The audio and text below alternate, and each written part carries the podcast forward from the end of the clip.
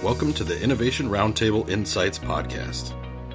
This episode was recorded in Copenhagen during the 2018 Innovation Roundtable Summit, where our colleague Leonard sat down with Mohanbir Sawhney, professor at Kellogg School of Management. Mohan shares his view on how large organizations can be designed for disruption, drawing upon the case of India based Reliance Jio.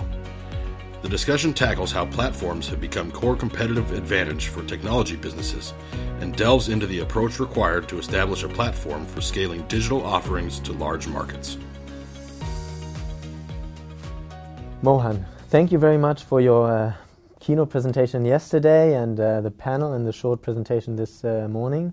And also, thank you for joining me in my little backstage studio here.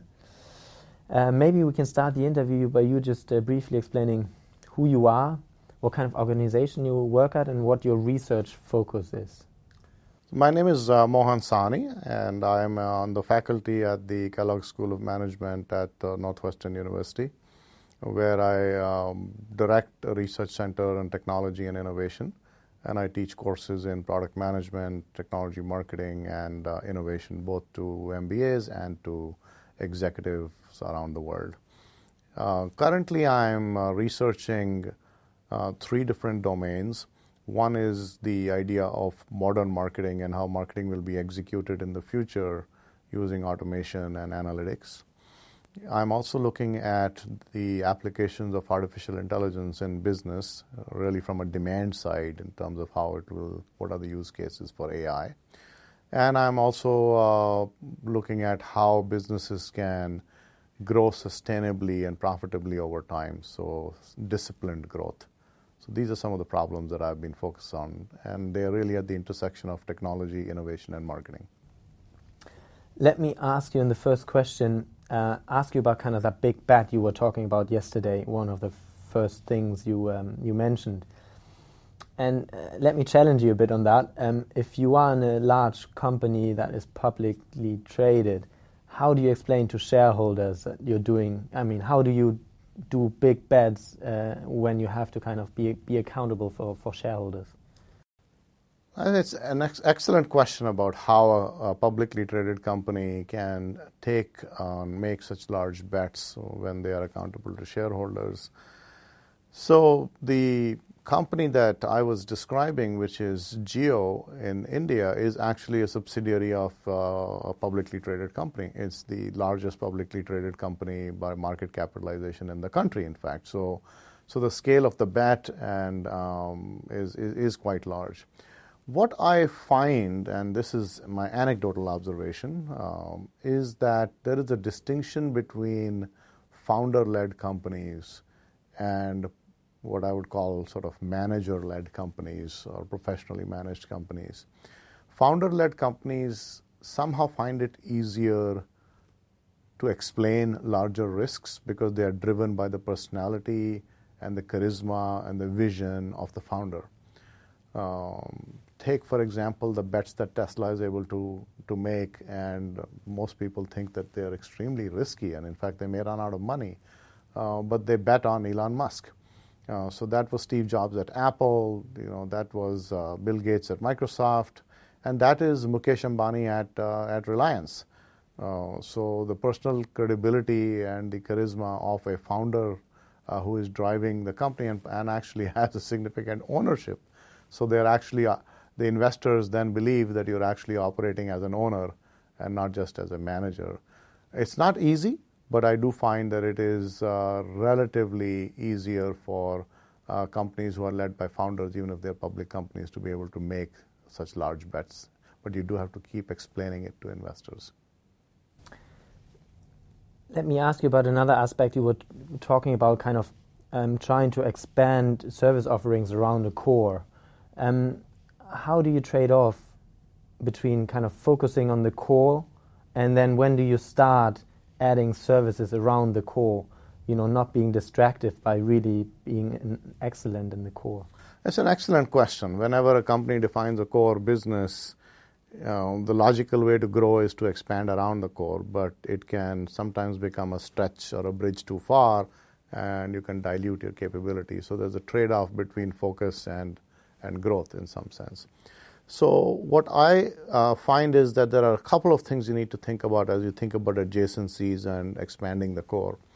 The first question that you have to ask is uh, Will I be able to leverage my infrastructure and my operations assets that I have built? Is it a common platform? So, in the case of Jio, all of the additional services that were introduced, whether it's content or whether it's uh, you know, the fiber to the home or whether it is uh, uh, enterprises and small business solutions, they still leverage a common infrastructure at the back end, which is the network. So that's one important thing to think about. What assets am I going to be able to leverage as I think about this new business opportunity? Similarly, the question you have to ask at the customer end is Am I selling these services to the same customer? Or am I going to acquire completely new customers through completely new distribution channels? So it's much easier and more profitable to cross sell services to the same customer.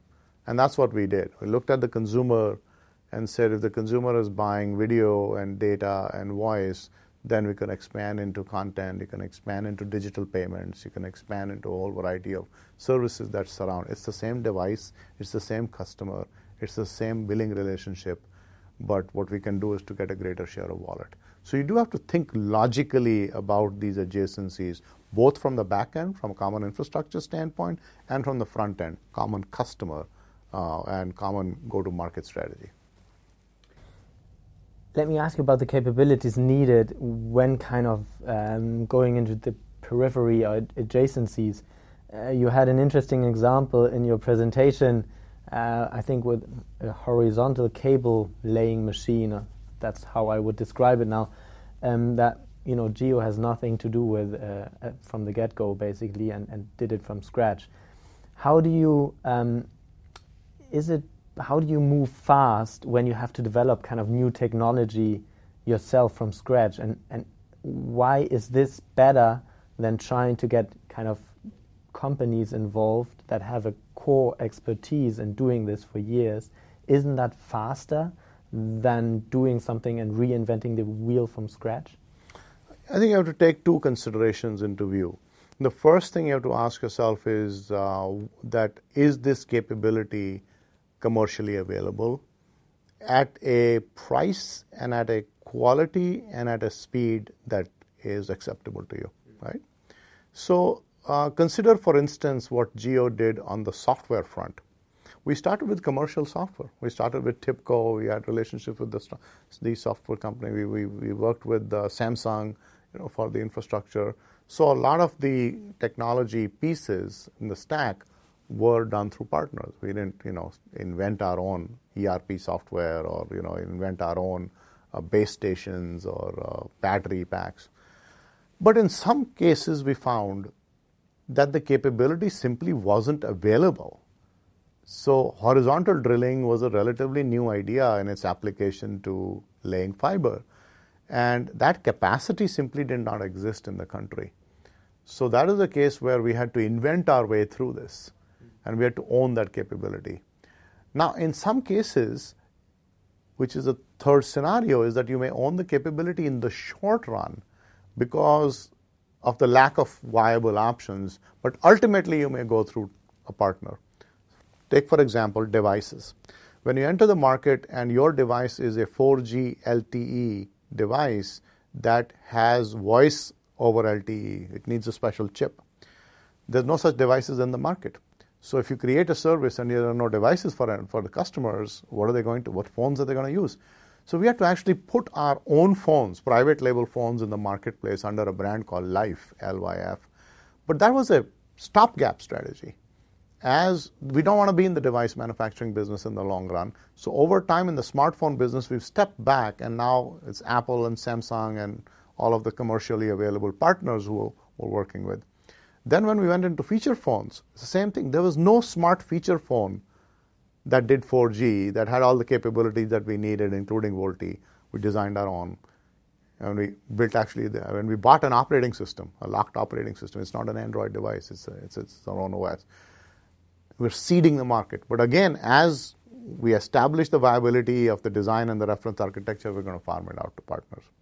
In other cases, we've done the exact reverse, where you start off with commercially available software, but then you realize this capability is core to us. So what we do is we move from commercial software to owned software, code that we've written, and we move from proprietary software to open source software.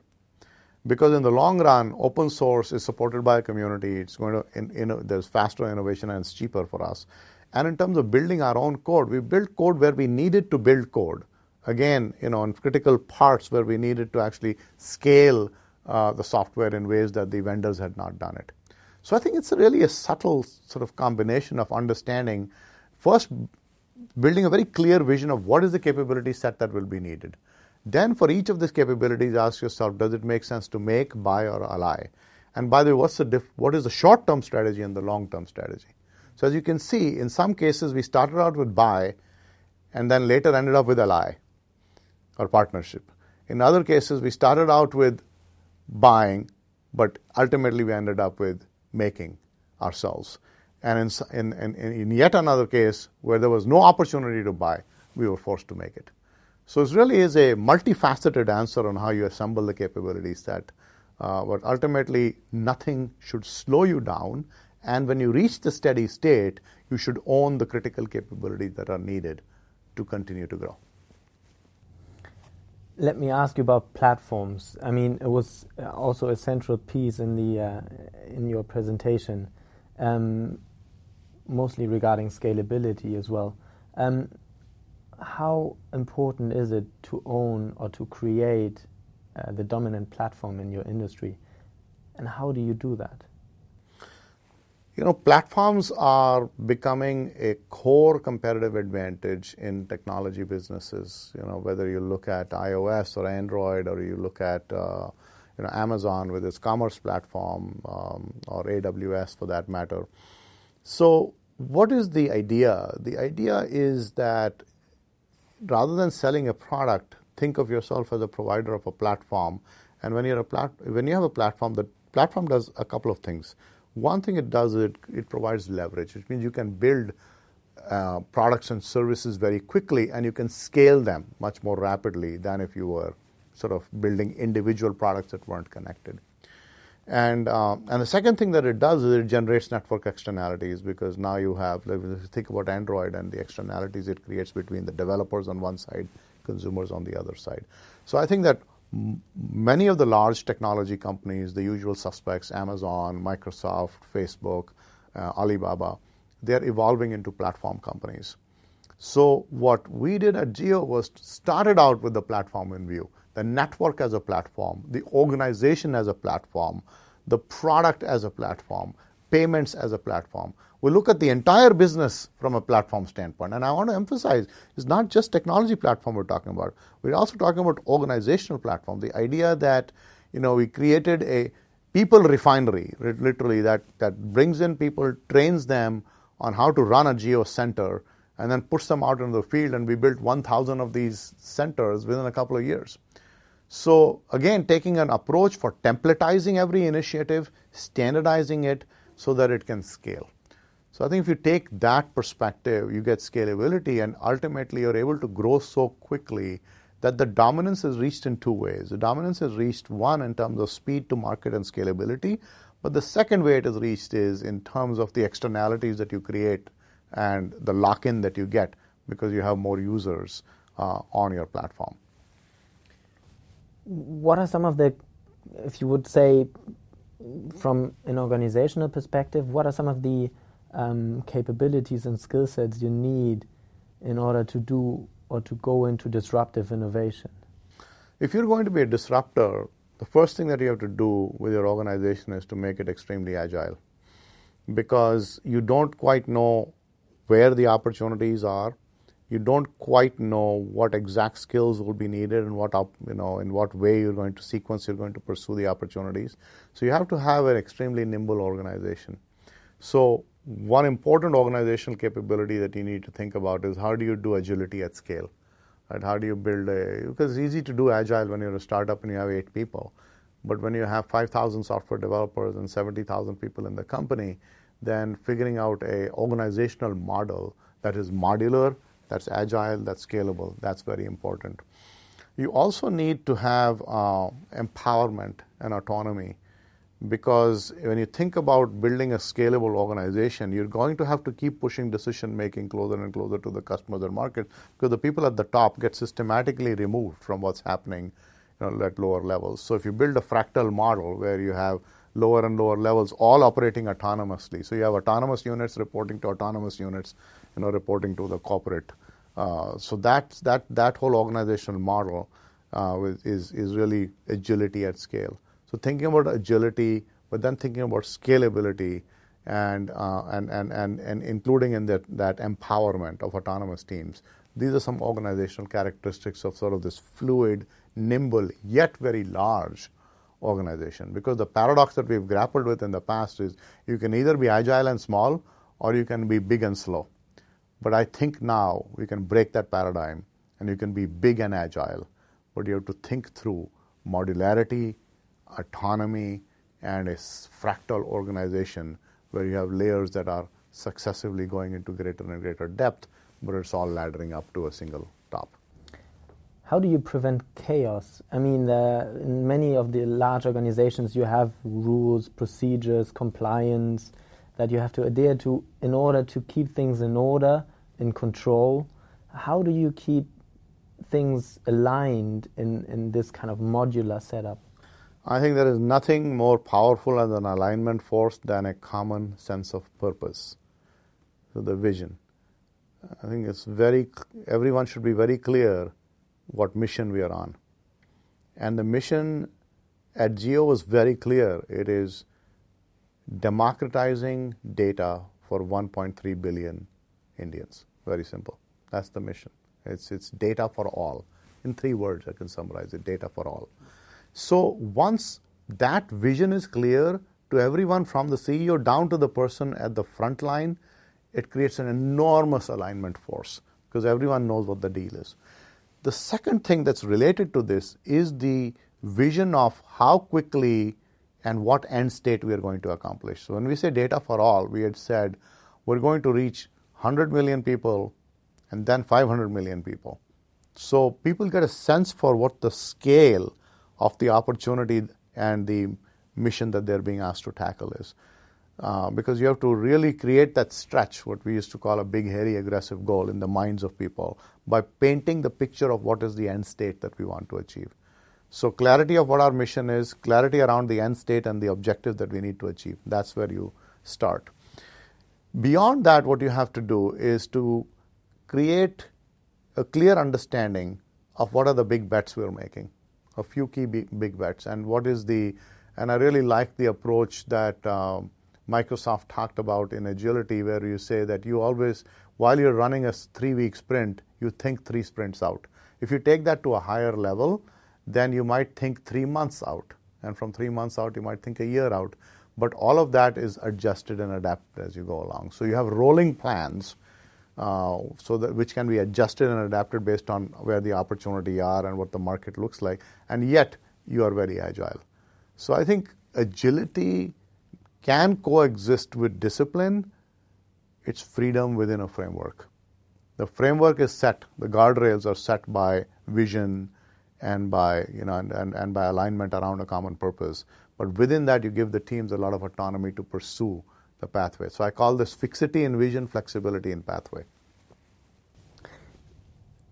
Even if you're starting out disrupting in, in the Jio case uh, in some areas, at some points, as some of those uh, business part or business sections get into maturity, and then they move into uh, basically operational excellence or Legacy execution model. and not exploration anymore.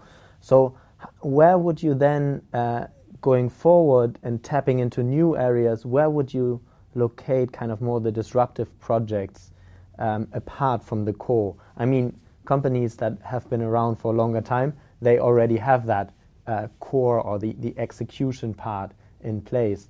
Where should disruptive projects be placed uh, from an organizational perspective? See, what is interesting is that if you have a if you have an established company and that company wants to pursue disruptive initiatives, then you kind of have to create a ambidextrous organization, that the core organization which is focused on execution, and then an innovation, disruptive innovation organization that's sort of held at arm's length because the core business starts to kind of uh, eat into. Uh, or, or, or, antibodies start to kill the disruptive innovation. What is really fascinating at a greenfield organization like Jio is that disruption is hardwired into the company. Mm. So there is, you know, what that means is that as part of the core business, we have an incubator that's working with startups.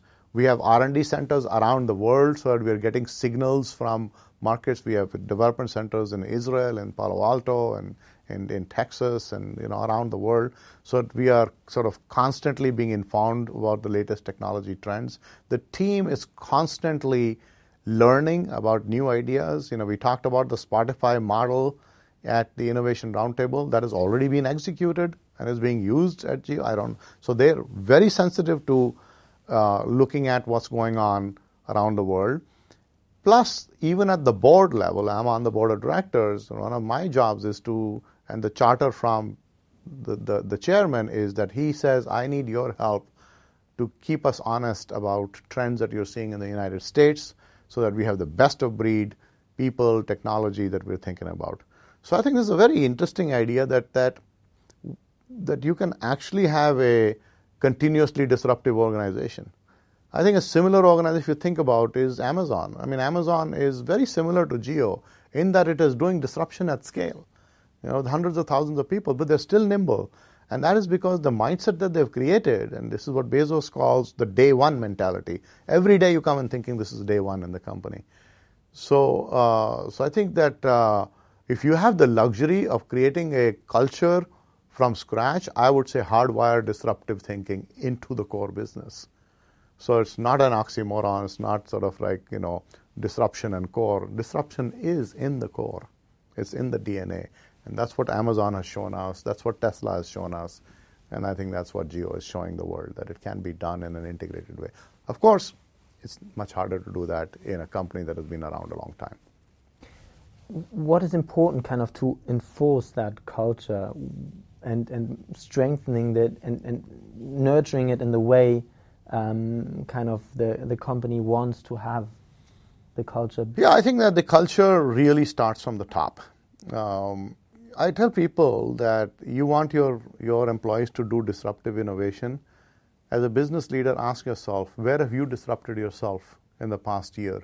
What are some of the risks that you've taken that could be very, that pushed you out of your comfort zone.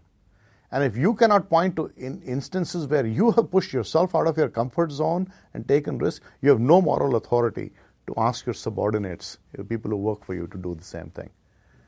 So going back to Jio, I think one of the things I talked about was that in 2011, when we were bidding for Spectrum, you know, we put billions of dollars at risk to buy Spectrum that people said was worthless because there was no market for data. Now, if that bet didn't work out, if it, if it failed, that was going to be on the chairman. It was his bet.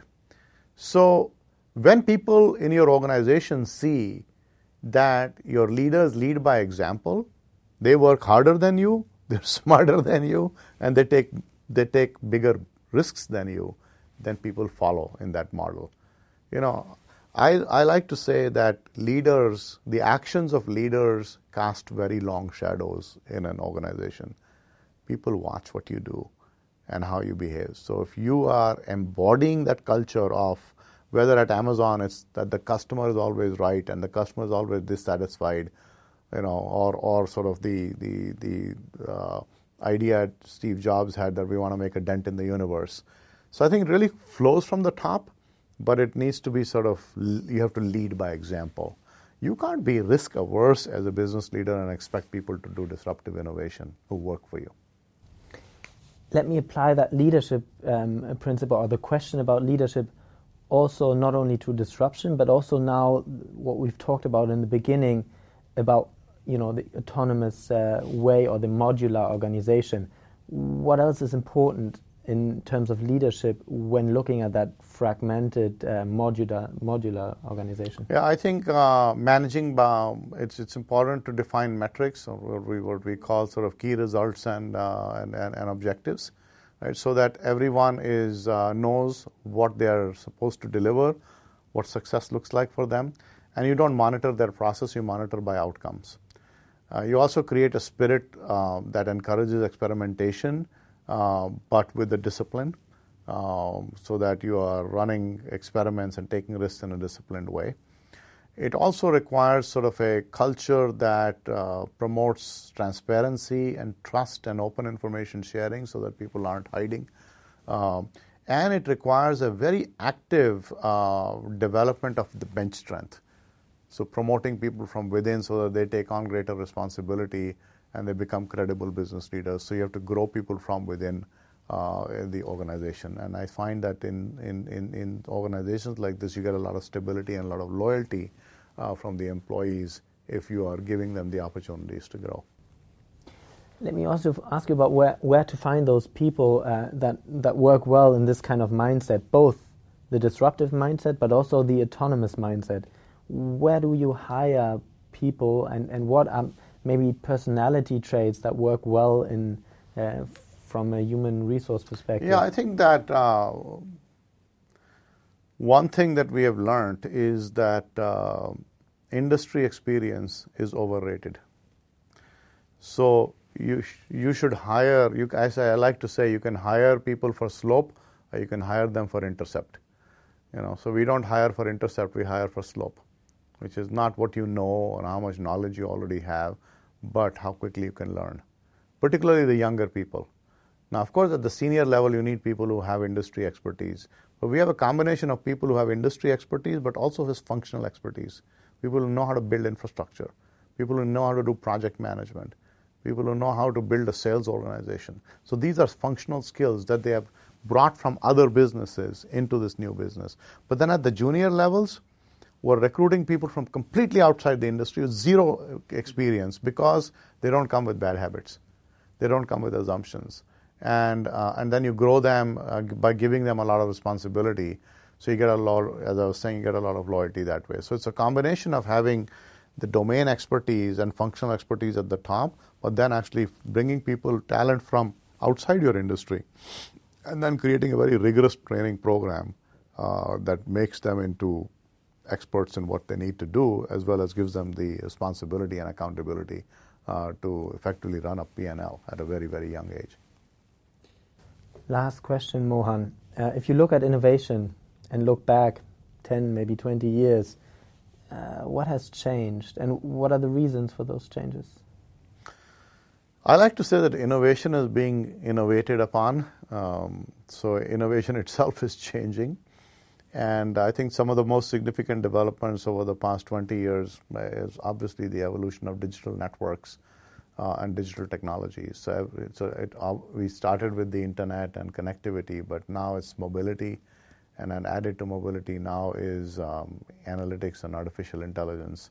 So we ha- we now are in a very unique place in history where all the building blocks are widely and commercially, and in fact, in some cases, available for free whether it is the algorithms for artificial intelligence, whether it's the availability of you know devices, or is the Uh, existence of high-speed wireless networks around the world. So all the building blocks are in place. So what that means is now that the pace at which you can build a billion-dollar business is breathtakingly fast. This was not possible 10 years ago or 20 years ago because you had to build from scratch. Now you can you know, you can be like Sir Isaac Newton, who said that I see further because I stand on the shoulders of giants who've gone before me. So technology is cumulative. You can leverage all the past developments in building your new venture. So I think what we're seeing is a democratization of innovation and an acceleration, exponential acceleration of innovation. Now that's good news and bad news. It's good news if you join the bandwagon, and bad news if you expect your legacy business to survive if you don't embrace the change. So I, I, I, like to conclude by saying that we are uh, this this change that we are seeing is like a tsunami, and you can handle a tsunami in two ways. You know, you can either get swallowed by it, or you can have the surf ride of your life. Uh, so the only difference between opportunity and, your, and a threat is your ability to capitalize on it. So this force is coming, this force of change is coming, and it's coming much faster than it was 10, 20 years ago. So what we have to do is to, to, to be able to capitalize on it by becoming agile and by moving faster. Um, otherwise, staying still will get you killed. Let me ask you a final, final question, because you also talked about AI and, and gave a presentation on that and some of the insights behind it. Mm, there are so many new technologies flying around these days, and the speed of developing them is incredibly fast. W what is a good approach to understanding what impact that specific te technologies have on, in the industry I'm working at, and, and where, how do I um, then engage with, uh, with those kind of different technologies? It's, it's actually deceptively simple. Don't start with the technology. Start with the business problem. Start with the use case. So, what I was trying to outline in my analysis of AI and the business is that you break down your business into, you know, four areas managing customers, managing operations, managing administrative functions, and managing risk. And within each of those functions, you know, there are specific sub functions. Like in managing customers, there's marketing, there's sales, there's customer support, and you know, advocacy. So you really need to systematically x-ray your business and say, where is my, where are my costs, and where is my value and com- differential advantage. So that's what you need to then start focusing on identifying some low hanging fruit areas in which you're going to start developing AI capabilities. So, for example, take a simple example. If I'm a cellular provider like Verizon or AT&T, I'm, I'm spending hundreds of millions of dollars on customer support because I get a lot of calls. People call the call center. Same thing if I'm an airline or I'm a bank. So, automating customer operations using artificial intelligence or chatbots is a great place to start. So, on the other hand, let's say I am a utility company and I'm running power plants and I have billions of dollars of fixed assets. Then figuring out how I can optimize the usage of my assets and predictive maintenance around those assets becomes the use case. So the first step really is to find the low hanging fruit, which are the most attractive opportunities uh, where or business problems you want to solve. Then you need to look at how AI and other technologies, related technologies, can help you get there. So I think if you start with the problem, identify the business case and the use case, and then work your way backwards, you will be okay. Uh, the problem is when you start chasing shiny objects, like we got to do machine learning and do machine learning for everywhere. You know, don't put the cart before the horse. It's really you start with the business use case and then work your way backwards. Thanks for that bonus answer. Uh, thank you for your presentations and uh, thank you for that interesting and pleasant conversation, Mohan. It's been a pleasure. Thank you very much. The video version of this podcast can be accessed via innovationroundtable.online. The Innovation Roundtable online network is your portal to a wide variety of exclusive content, including video presentations, interviews, insights reports, and articles. Not only that, InnovationRoundtable.online is also a place where you can connect with other corporate innovators, share experiences, request collaborations, and gain inspiration from your peers. Our network is exclusively for innovation practitioners in large firms, so visit innovationroundtable.online to discover more and request your seven day free trial account.